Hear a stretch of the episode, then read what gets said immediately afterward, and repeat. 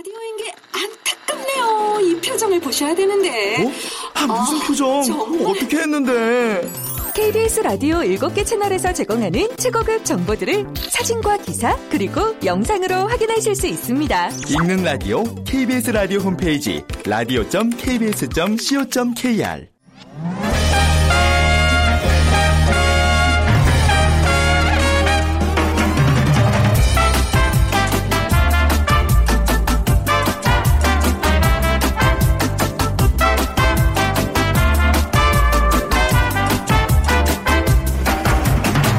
안녕하세요. 빅데이터로 보는 세상 아나운서 최현정입니다.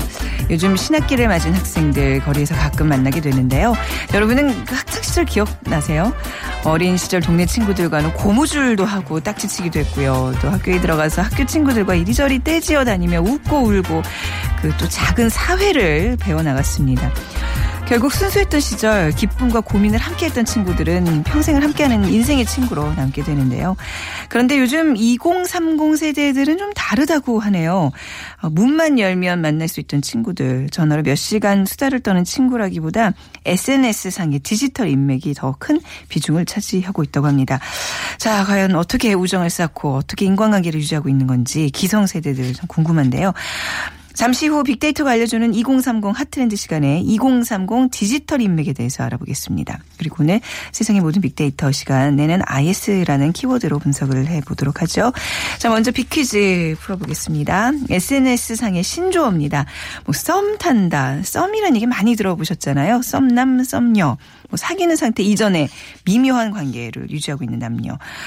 근데 이렇게 사귀는 상태 이전에 친구와 애인 사이의 관계를요. SNS 상에서는 요즘 또 달리 부른다고 해요. 2030 세대들이 이렇게 부른다고 하는데 1번 잘 모르는 사이, 2번 어색한 사이, 3번 삼귀는 사이, 4번 사랑과 우정 사이.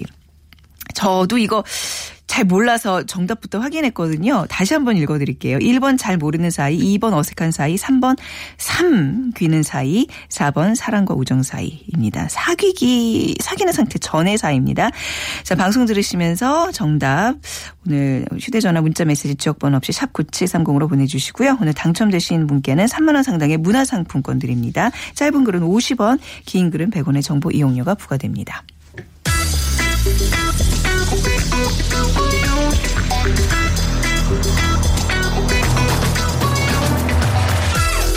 오늘 여러분이 궁금한 모든 이슈를 알아보는 세상의 모든 빅데이터. 연세대 박희준 교수가 분석해드립니다. 네, 연세대학교 정보산업공학과 박희준 교수 나오셨습니다. 안녕하세요. 네, 안녕하십니까. 네. 아, 교수님, 그, 또, 네. IS 테러 얘기가 계속 이제 끊이지 않구나. 이렇게 발생이 되고 있어요. 사건들이. 벌써 이게 IS가 생긴 이후로 75번째 테러라면서요. 예, 벌써 75번째 아. 테러고요. 네. 어제 이제 숫자가 테러가 발생을 했는데 네. 예, 지난해 11월 공연장과 축구장 등 소프트 타깃을 시간차 공격한 그 IS의 파리 테러와 비슷한 유형을 보였습니다. 네. 예, 어제 같은 경우에는 이제 출근길에 브레셀 시민들이 모이는 대중교통 시설을 중심으로 시간을 두고 동시에 이제 예, 테러가 발생을 했는데요. 뭐 간단하게 정리를 좀 해드리면 예, 오전 8시경에 이용객 수백 명이 있던 그 자벤텀 공항 출국장에서 두 건의 폭발 사고가 있었죠. 그래서 네. 어, 최소 어, 11명 이상 숨진 것으로 지금 발표가 되고 있고요. 어, 그리고 40분 뒤죠. 유럽 연합본부에서 가까운 말베이크 역에 서 또 폭발물이 터져서 한 수명 정도의 시민이 사망한 것으로 보입니다. 그래서 네. 지금 뭐 30명 이상이 사망을 하고 수백 네. 명이 부상을 입는 사고가 발생을 했는데 앞서 말씀드린 것처럼 이제 그 이슬람 국가를 표방하는 순위파 극단주의죠. 무당잔 무장 단체 IS가 이제 국가를 선포한 이후로 그게 이제 2014년 6월인데요. 그 이후로 지금 한 20개국에서 어, 어 75건의 지금 테러가 발생을 네. 했고 보면은 한 1280명 이상이 지금 사망을 했고요. 1700, 770명 정도가 부상을 입었습니다. 그래서 이제 뉴욕 아, 저기 유럽 같은 경우에는 사실 이제 테러가 좀 일상화되고 있다. 그래서 네. 테러는 이제 뉴노말이다라는 이제 어, 얘기까지 나오고 있는데. 네. 굉장히 심각한 것 같습니다. 네, 이런 게 일상이 되면 정말 하루하루 사는 게 그야말로. 공포와 불안에 떨며 사는 건데 이게 결국 어떻게 보면 이제 인류의 어떤 건강, 위협, 모든 걸 다 위협하는 거잖아요. 예. 아무래도 뭐 테러주의자들이 노리는 것이 바로 시민들의 또 불안이겠죠. 음. 불안인 거죠. 예. 네. SNS상의 반응, 이번 테러로 또야 하면서 정말 경악을 금치 못했는데 반응들 어땠나요? 사실 지난번 파리 테러 이후에 네. SNS 상에서 그 테러라는 단어가 등장한 횟수가 아주 증가를 했는데요. 네. 어제 같은 경우는 이제 테러와 관련해서 벨기에 IS라는 음. 단어가 상위 순위에 위치했고요. 근데 재밌는 것은 테러라는 단어를 쳐보면 네. 연관 단어로 많이 에, 검색되는 것들이 이제 에, 테러 방지법이라든가 네. 그다음에 국내 정당 이름이라든가 네. 국내 관련 정치인이라든가 그래서 우리 사회에서는 아직 테러라는 문제를 음. 네. 어떤 피, 피부로 직접 실감을 하지 못하고 있는 아, 것 같고요. 그런가요? 굉장히 정치적인 관점에서 해석을 하는 견해들을 많이 가지고 있는 것 같아요. 어. 근데 그 점이 좀 안타까운 것 같습니다. 네. 우리도 이제 사실 안전하지 않다는 걸 모두가 다 인식하고 계시는데 아무튼 이번에 좀 파리 테러 이후 얼마 되지 않아서 지금 바로 생긴 거잖아요. 예. 그래서 뭐 외국인들도 좀 많이 좀 사망한 걸로 알고 그러는데 네. 파리 테러가 사실 일어나면서 이제 프랑스를 중심으로 서방 연합국들의 대대적인 공습이 있었죠. 그러다 네. 보니까 IS는 최근 이라크와 시리아 점령지 한 20%를 잃, 잃게 됩니다. 그래서 세력이 좀 약화되고 있는데 에, 그 가운데서 좀 IS가 아, 글로벌 테러를 통해서 존재감을 과시하려는 음. 그런 이제 경향을 보이고 있는 것 같고요.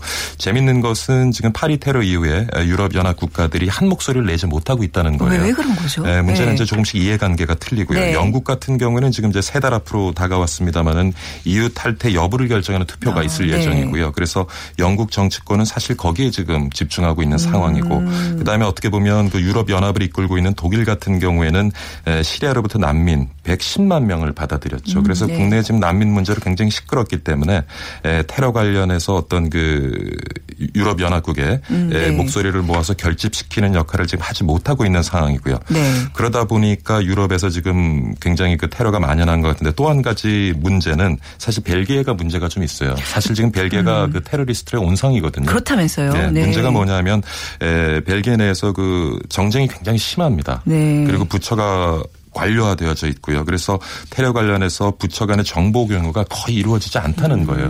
그리고 벨기에 국민들이 지금 다른 언어를 사용하는 그런 민족들이 있고 하다 보니까 에, 그 하여튼 그 벨기에라는 나라 내에 어떤 이 빈틈이 많이 있는 것 같아요. 네. 그래서 벨기에가 또 그 국제 기구들이 굉장히 많이 있는 또 도시고 그래서 예, 그렇죠. 예. 네, 좀 주목을 받을 수 있는. 그래서 위치고. 굉장히 지금 에, 테러에 취약한 네. 국가가 되고 있지 않나 생각을 해봅니다. 저는 이 유럽에서 이제 뭐 왜 여행 다녀보신 분들은 알겠지만 국경 간의 이동이 굉장히 자유롭기 때문에 굉장히 편한데 결국 예. 이 얘기는 국경 간의 무기 이동도 굉장히 자유롭다는 거잖아요. 이 자유롭죠. 많은 무기들이 어떻게 이렇게 도시에서 이렇게 터지고 이럴 수 있는 게 좀 그게 굉장히 신기했거든요. 사실 지금 유럽 어, 연합국이 음. 22개 국이고요. 네. 그 외에 이제 4개국까지 더해서 26개국 간에 지금 여권을 가지지 않고 네. 어 자유왕래를 하고 있는데 사실 이제 여권 없이 자유왕래하는 것을 폐지하자. 음. 뭐 그리고 사실은 아까 말씀드린 것처럼 유럽 연합국 간에도 이해관계가 틀리기 때문에 네. 어떤 테러 관련되는 조치를 취하면서 한 목소리를 내기가 쉽지 않거든요. 그래서 네. 이러한 잦아지는 테러가 결국에는 그 유럽 연합 붕괴를 가져오지 않을까 하는 네. 뭐 전문가들의 예상도 있고요. 네, 무슨 뭐 아프리카 내전, 뭐 발칸의 어떤 분쟁 이런 데서 이제 왜 무기들이 계속 예. 유럽으로 이제 유입이 되고 있는데 특히 지금 벨기에가 그런 거에 굉장히 취약하다고 들었어요. 개인적으로 막 무기 소지가 다 가능한 나라고 그렇죠. 그렇죠. 네네. 예. 우리가 벨기에하면 굉장히 그 낭만적인 어떤 그 동유럽의 그런 모습을 굉장히 상상했었는데 어 이번 테러 때문에 좀 적잖이 놀랐습니다. 근데 이게 아까 SNS상의 반응도 우리가 살펴봤지만 그냥 또 다른 어떤 외신의 하나로 테러가 발생했네 생각하는 국민들이 많지만 사실 우리 또 테러 공격의 대상이 될 수 있다는 그럼요. 거를 우리가 예. 잊어서는 안 되는 예, 거잖아요. 우리도 네. 사실은 이런 그 외신들을 접하면서 네. 사실 뭐 좀 에, 마음은 안 좋죠. 네. 예, 그리고 테러를 당한 당사자라든가 그다음에 국, 그 국가 국민들에 대해서 위로하고자 하는 마음은 있지만 이것이 우리 일이라고는 아직 에, 여기지는 못하고 네. 있는 것 같아요. 근데 보면은 IS 같은 경우도 뭐 표방을 하잖아요. 남녀노소 가리지 않고 음. 자신들이 믿는 신과 율법에 위배되는 모든 생명들을 말살하는 것이 목표다라고 뭐 공언을 하고 있기 때문에 음. 네. 사실 우리도 굉장히 서방 국가들과 테러 관련돼서는 또 한 목소리를 내고 있는 국가 중에 하나이기 때문에요. 언제든지 음. IS의 또 테러에 에, 타겟이 네. 될수 있지 않을까. 그래서 우리도 뭐 필요하다면 에, 필요한 준비들은 차근차근 해 나가는 것이 필요하리라고 생각합니다. 네, 저희 이제 외국인들 이렇게 나오는 뭐 TV 프로그램을 하나 하고 있는데 그 이슬람 교도들이 우리나라에 굉장히 많거든요. 예. 해외에서 오는데 우리나라 사람들이 이제 이슬람이라 그러면 IS랑 무슨 관계냐 이런 질문들을 굉장히 많이 하는데 굉장히 그 이슬람을 갖고 있다는 이유만으로 고통받는 전 세계의 그 교민들 교도들이 많은 것 같아요. 우리가 네. 그 학술적으로 이제 스테레오 타입의 오류라고 그쵸, 하는데 네. 저는 사실 이제 미국에 이제 미국에서 교직 생활할 때그 음. 9.11 테러를 당한 펜타곤 바로 옆에 제가 근무하는 학교가 있었어요. 예. 그래서 사실은 9.11 테러를 눈앞에서 이제 목격을 많이 했는데 음. 그 이후에 어떤 일이 있었냐면 지금 말씀하신 것처럼 이슬람이라는 종교를 가지고 있는 네. 혹은 그 중동 출신의 미국인들이 굉장히 차별을 많이 당했어요. 음. 그러니까 그들은 진짜 무고한 시민임에도 불구하고 그래서 우리가 이런 테러들을 접하면서 또 하나 우리가 간과하지 말아야 될 것은 스테레오타입 오류에 좀 네. 우리가 어, 경계를 해야 되지 않을까. 그거는 일부 그 극단주의자들의 문제이지 이슬람이라는 종교를 가지고 있다고 해서 중동 지역 출신이라고 해서 네. 다 그런 것은 아니거든요. 네, 그러니까 네. 그거를 싸잡아서 우리가 경계하고 멀리하고 마음을 닫는 이런 자세는 좀 경계해야 되지 않을까 어, 싶기도 해요. 미국 사회도 이제 문제인 게 이제 대통령 후보로 나서는 사람까지 무슨 이슬람 교도주의를 막겠다, 차단하겠다 이런 얘기까지 하고 있으니 말이죠. 네. 예. 근데 이제 아까 말씀하신 분열은 심해지겠죠. 그렇죠. 이 예. 스테로타입이라는 게 뭐 우리나라 우리 말로 이제 해석하면 편견인데 그 편견 이상의 뭔가 이제 그 행동으로 나타났을 때가 이제 대상이 스테레오타입이라- 가지고 있는 이제 한두 가지 특징을 갖고 네. 그 전체적인 것을 다 그렇죠. 이제 해석해내는 음, 네. 거죠. 근데 우리나라도 이제 그게 뭐 비단 뭐 폭탄을 던져의 테러가 아니라 그죠. 요즘 이런 거 너무 많은 뭐 것 같아요. 종교. 네. 갈등, 이념 갈등이거든요. 우리 사회는 사실 뭐 이게 지금 갈등 공화국이다 할 정도로 갈등이 만연해 있지 않습니까? 음, 네. 그러다 보니까 뭐 우리 모두가 선의를 갖고 있고 도덕적 잣대를 가지고 있지만 뭐 이 테러 분자들도 마찬가지로 스스로는 굉장히 도덕적이라고 생각할 겁니다. 그러니까 우리 구성원 모두도 그런 이제 고무줄 도덕적 잣대인 거죠. 네. 나에 대해서는 굉장히 느슨하고 상대에 대해서는 굉장히 엄격하게 적용하는 그런 그 잘못된 그릇된 잣대를 가지고 있는 것도 굉장히 에, 잘못된 것이라고 생각이 되고요. 조금 우리가 너무 이제 최근에 와서 그런 편협한 사고 네. 그래서 상대편을 이해할 마음도 없고 상대편을 배려하려는 마음도 없고 그러다 보니까 우리 사회도 점점 삭막해지는 것이 아닌가 하는 생각이 듭니다. 우리가 하는 말 중에 왜 뭐 갈등이 일어나면 그래 내 입장은 이해하지만 네. 근데 사실은 상대방 입장을 이해한다는 그 자체는 거짓말이죠. 네, 그러니까. 살아온 시간이 틀리고 우리는 뭐냐면 결국 보고 들은 만큼 생각할 수 있는 거거든요. 음. 우리가 경험한 만큼 그 틀 속에서 생각을 할 수 있기 때문에 상대방 입장을 이해한다 이것은 어떻게 보면 거짓말이겠지만 네. 최소한 최소한 상대방의 입장에 서보려는 노력은 우리가 할 수 있겠죠. 네, 그래서 네. 중요한 것은 우리가 보기 싫고 듣기 싫은 거에 눈과 귀를 막지 말고 조금 우리가 거부감을 느끼더라 해도 음. 네. 왜냐하면 결국 이런 갈등을 푸는 건 사랑인데 사랑은 알아야 가능한 거거든요. 음. 네. 상대편에 대해서 알아야 사랑이 가능한 거예요. 근데 네. 알지 못하고 사랑을 하고 갈등을 푼다? 저는 이거는 언어 도단이라고 생각합니다. 맞습니다. 그래서 네. 우리가 조금 거부감을 가지고 있는 것에 대해서도 음. 조금 알아가려는 노력을 하고 그 가운데서 좀 상대방 입장에 서보려는 노력 이것이 네. 필요하지 않나 네. 싶습니다. 너무 또 말이 많았죠. 아니 아니요. 저 완전 지금 네, 박희준 저 교수 교주님의 말씀을 지금 듣고 있는데 아 진짜로 좋은 말씀이셨고 또 예. 우리가 또 언젠가 한번 다 루겠지만 무슨 요즘 여혐 뭐 이런 얘기들 많이 하잖아요. 예, 예. 남혐 서로 성별 간에 또 혐오스러운 혐오감을 이렇게 드러내는 기회만 주어지면 편을 전 나눠서 이렇게 이게 서로 이해가 안 가요. 갈등의 예. 소지를 예. 만들어요. 참 특히나 이거는 우리가 예. 예. 이제 좀 잠시 후에 또 SNS 어떤 그 이제 친구 관계 이런 걸 음. 얘기할 텐데 요즘은 그 SNS 온라인 오프라인을 통해서 이제 정말 막말을 막 쏘아내는 그런 사회가 돼 버렸는데 예. 이것 또한 정말 테러라고 생각하고 아. 예. 그렇죠. 이렇게 각박한 시절에 좀 더 배려와 사랑으로 우리가 좀 우리 마음을 다 스릴 수 있는 시간 됐으면 좋겠습니다. 아 교수님 그 굉장히 매일 이런 걸 좋게 막 깊이 생각하시는 분 같으세요. 네, 한 일주일에 한 번씩 저희한테 좋은 말씀 좀 해주시기 바랍니다. 좀 개별, 개별적으로 이렇게 식사도 하시면서 그렇죠. 예, 네. 예, 오늘 말씀 잘 들었습니다. 네, 감사합니다. 감사합니다. 네, 연세대학교 정보산업공학과 박희준 교수와 함께했습니다.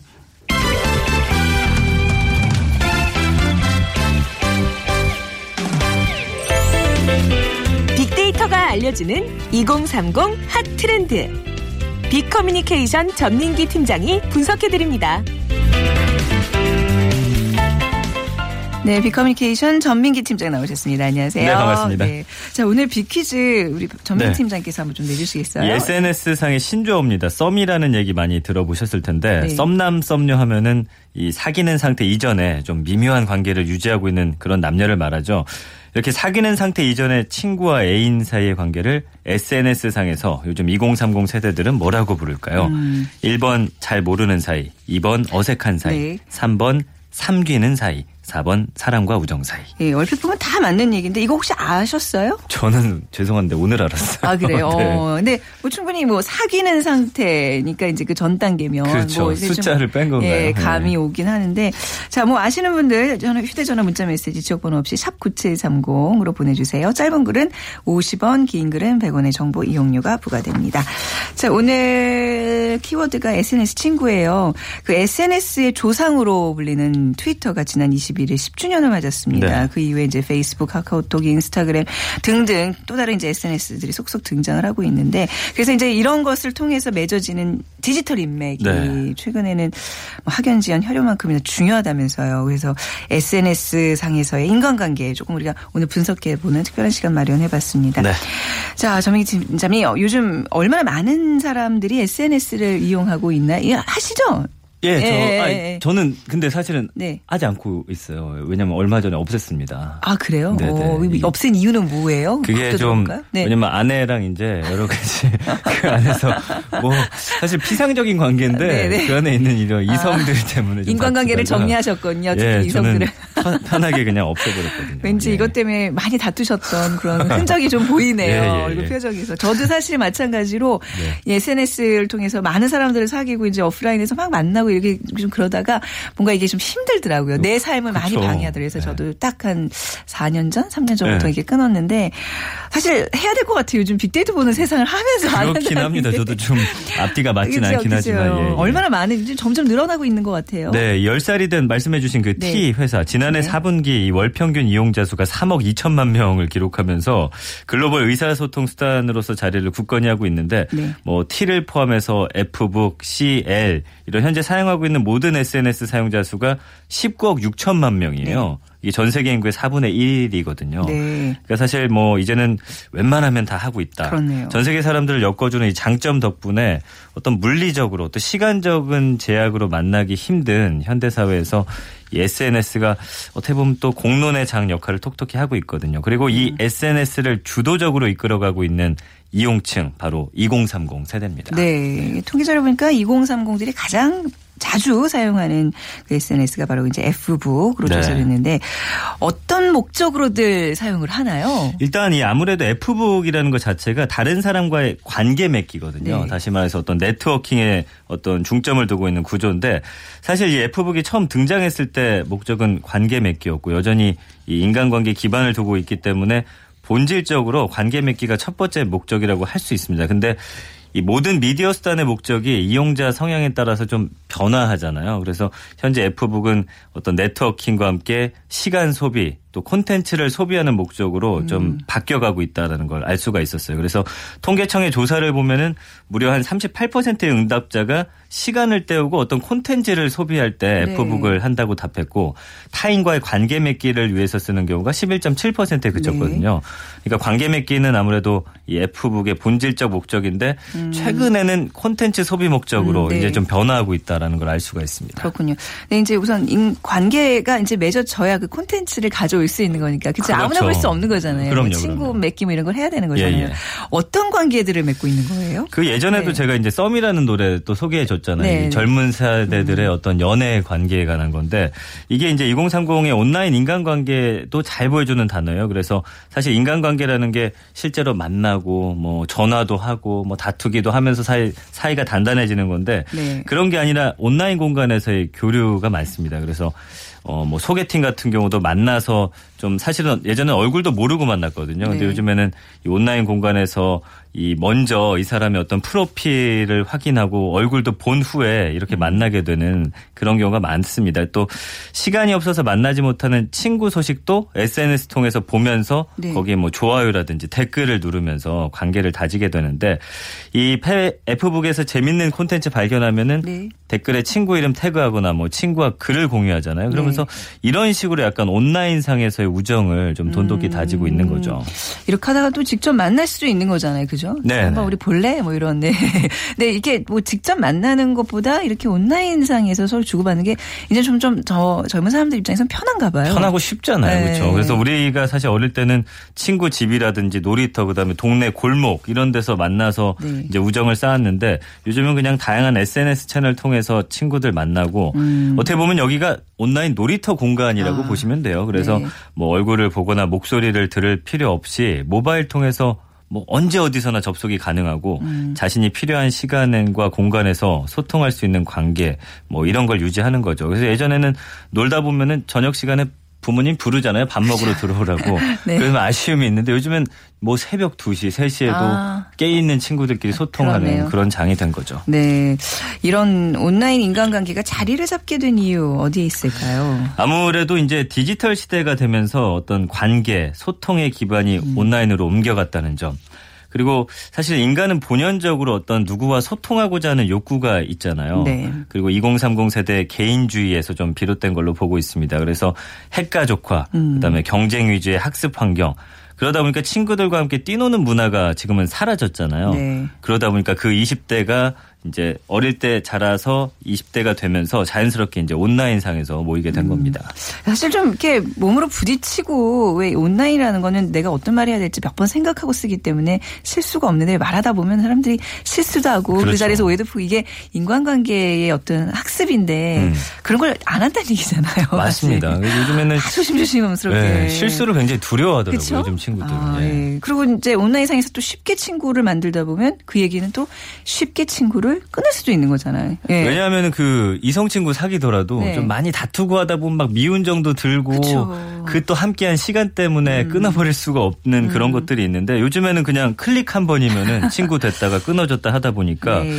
이 타인과의 소통이 이 대부분 그 온라인 공간에서 이루어지는 20대에게 이제 뭐 친구 끊기 더 이상 그 상대방과 소통하지 않겠다 네. 그냥 쉽게 그렇게 끊어버릴 수 있는 관계가 돼버렸습니다. 네, 이런 데서 또 상처받고 점점 이런 데와 거리가 이제 멀어지는 사람들도 있고 아무튼 뭔가 이게 좋은 것 같기도 하면서 이런 부작용들이 이렇게 눈에 보여요. 제 눈엔 자꾸. 네 네. 예, 그러니까 전 이제 이미 기성세대라서 그런지 우리 2030 세대들 너무 여기 빠져 있는 게 좀 안타까운데 그 요즘 게시에 무- 어떤 게시에 어떤 내용들을 올리면 사람들이 좋아요 버튼 같은 걸 누르잖아요. 그래서 네네. 댓글도 막 올라, 올라오고 그러니까 내가 얼마큼 관심 받고 얼마나 사랑받고 있는지 이런 거에서 좀 이렇게 사람들이 판단하는 것 같아요. 이게 좀 안타까운 게 네. 역시나 이 온라인 공간 안에서도 내가 주체가 돼야 되는데 네. 이 다른 사람들의 시선이라든지 남들이 날 어떻게 보느냐 음. 평가하느냐에 좀 이 젊은이들이 좀 어, 갇혀 있는 게 아닌가 그런 안타까운 생각이 들어요. 그래서 네.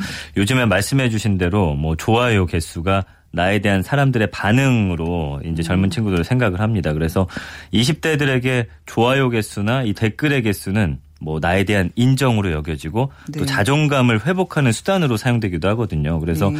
이런 일이 있습니다. 좋아요 수를 조작하기도 하고 아, 심지어 이거를 사고 팔 수도 있다고 해요. 그래요? 예, 그러니까 서로 모르는 사이끼리 이걸 계약을 맺어서 서로 눌러주는 거죠. 네. 그러니까 이게 얼마나 많은 친구를 보유하고 있느냐 이것도 일종의 과시 효과가 되는 거거든요. 뭐 어디 가서 가시예요? 뭐 입사할 때 뭐 저 팔로워가 몇 명입니다. 이걸 뭐 얘기를 하나요? 아니 왜냐면 그래요? 요즘에는 네. 그 기업에서 네. 이제 최종 후보로 올라가면은 이 F북 같은 데 또 찾아와서 이 사람들이 친구들이 얼마나 많은지 아. 관계를 어떻게 맺고 있는지 이런 것도 확인한다고 하니까 네, 온라인상에 또 경력까지 싹싹 지지는군요. 네, 좀. 피곤하죠. 어. 그래서 사실은 요즘 친구들이 네. 이렇게 어, 좋아요라든지 또 어, 댓글, 뭐 친구가 얼마나 되는지 사실 실제 친구가 중요한데 온라인상에서 이런 개수를 굉장히 중요시하고 있습니다. 내가 만약에 취업이 목적이라면 그거에 맞춰서 몇 년간 막, 거- 막 그거 어떤 뭐 항목에 맞춰가지고 그쵸, 막 거짓으로. 거짓으로 그러니까 네. 내가 아닌 다른 사람으로 충분히 날 만들 수 있다는 얘기잖아요. 얼마나 피곤하겠습니까? 피곤하잖아요. 예. 근데 반대로 또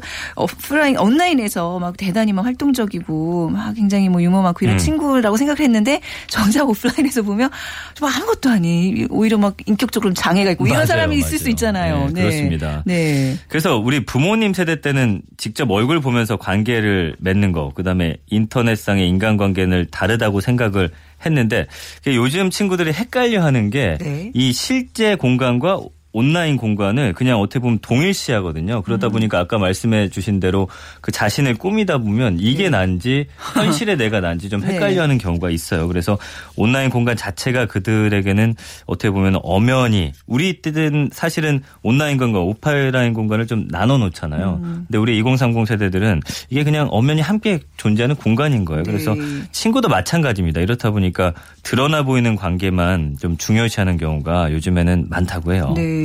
요즘 뭐 젊은 세대뿐만 아니라 4, 50대에서도 SNS 많이 이용하잖아요. 네.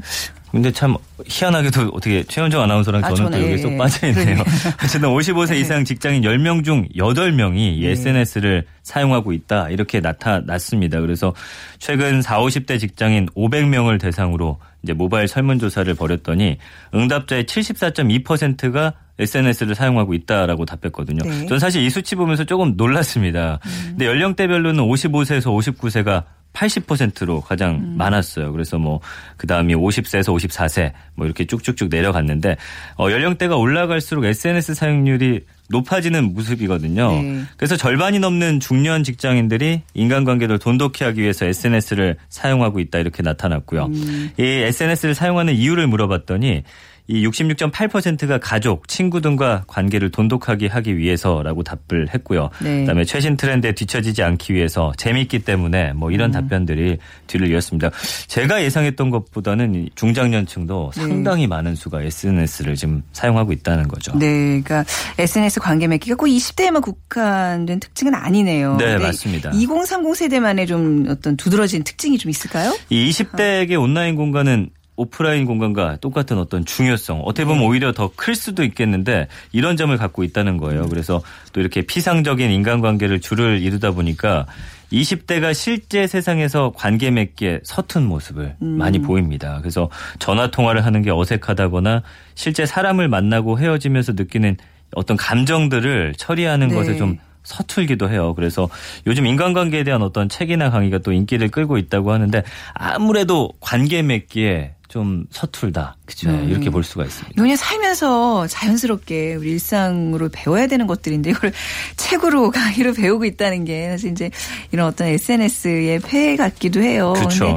근데, 근데 왜 2030들은 어른들의 이런 우려에도 불구하고 왜 이런 거에 몰두할까요? SNS 인간관계. 네. 어떤 20대가 가진 인정 또 소통의 욕구 그리고 상처받지 않고자 하는 어떤 자기 감정 보호 때문이라고 해요. 음. 네. 그래서 다른 사람들과 나의 생각이 다른지 또 내가 다르게 살고 있지는 않은지 네. 끊임없이 확인받고 싶어 합니다. 그래서 SNS 통해서 자신의 삶을 공개하고서 지금 정상적인 삶을 살고 있는지 남과 비슷한 삶을 살고 있는지 확인받고 싶어 하는 건데 그 댓글을 확인하는 것도 사실은 같은 이유입니다. 네. 근데 사실 인간이기 때문에 갖고 태어난 어떤 소통의 욕구가 있거든요. 그래서 현실 세계에서 소통이 좀 부족하다 보니까 이 누군가 소통하기 위해서 다시 인터넷을 켜고 SNS에 접속하는 거죠. 이 표면적으로 보면 요즘 20대가 스마트폰만 붙잡고 가볍게 인간관계를 맺는다 이렇게 생각할 수도 있지- 있지만 네. 그 내막에는 현실에서 여러 가지 좌절을 겪고 있는 또 상처받은 그런 젊은이들이 정신적으로나 경제적으로 소모가 크기 때문에 어떻게 보면 안타까운 일인데 인간관계에서는 그런 좀 소모를 줄이고자 좀 보- 자신을 보호하기 위해서 이런 불안정한 관계에 몰두하게 된다는 거죠. 음, 자기 방어, 뭐 네. 자기 보호 그런 차원이다.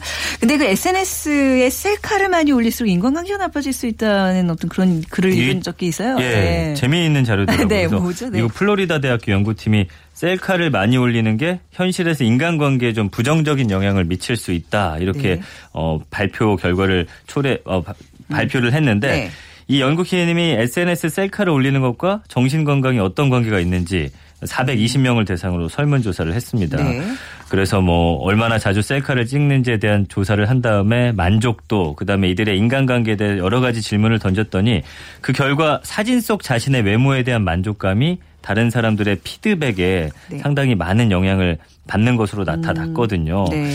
뭐 이러다 보니까 SNS에 사진을 많이 올릴수록 긍정적인 반응은 물론 부정적인 반응도 많아지기 때문에 예. 이 인간관계에 있어서 좀 나 자신에 집중하지 못하고 다른 어. 사람들을 의식하면서 사진을 찍게 되잖아요. 아무래도 남들이 좋은 네. 평가를 이렇게 하면 내리겠지라는 예상을 음. 하면서 올리기 때문에 이 굉장히 정신적인 관계 또 인간관계가 더 나빠진다고 하네요. 위축되고 그렇죠. 예. 자, 이 SNS를 통한 어떤 어떤 인간관계에 이제 몰두하는 거, 어떤 관계를 피하고 갈등을 피하려는 이런 경향인데 이런 점들이 친구나 어떤 인간관계에서만 나타나는 게 아니잖아요. 우리 그렇죠. 사회에서 이게 많은 부분들이 맞습니다. 이 우리나라만의 특징은 아니고 일본 젊은이들 요즘 마찰 회피의 세대라고요. 어. 그래서 뭐 부딪히지 않고 네. 남과 갈등 겪는 것을 굉장히 싫어하는데 이런 게 이제 친구 관계까지도 이어지다 보니까 좀 문제죠. 그래서 네. 어떻게 보면은 우리 친구 관계가 사회 그 어떤 변화의 산물인데 경제 원칙이 우선시되고 네. 또 시장 경제에 적합한 커뮤니케이션 능력이 또 인간을 판단하는 척도로 음. 자리매김하다 보니까 우리 2030 세대들 좀 친구 관계 관계마저 좀 두려워하게 된게 아, 닌가 좀 자꾸 안타까운 부딪히고 현실입니다. 예. 상처나고 새 살도 돋고 이래야 단단해지는데 말이죠. 자 오늘 2030의 어떤 이제 SNS 친구 관계 얘기 좀 잘 들었습니다. 고맙습니다. 감사합니다. 네, 비커뮤니케이션 전민기 팀장과 함께 했습니다. 네, 오늘 정답은요 삼기는 사입니다. 사의 전 단계 3입니다. 오늘 7165님 딸에게 배운 신조어가 방송에 나와 너무 기쁩니다 하셨는데 문화상품권 드릴게요. 빅데이터로 보는 세상 내일 인사드리죠. 지금까지 아나운서 최원정이었습니다. 고맙습니다.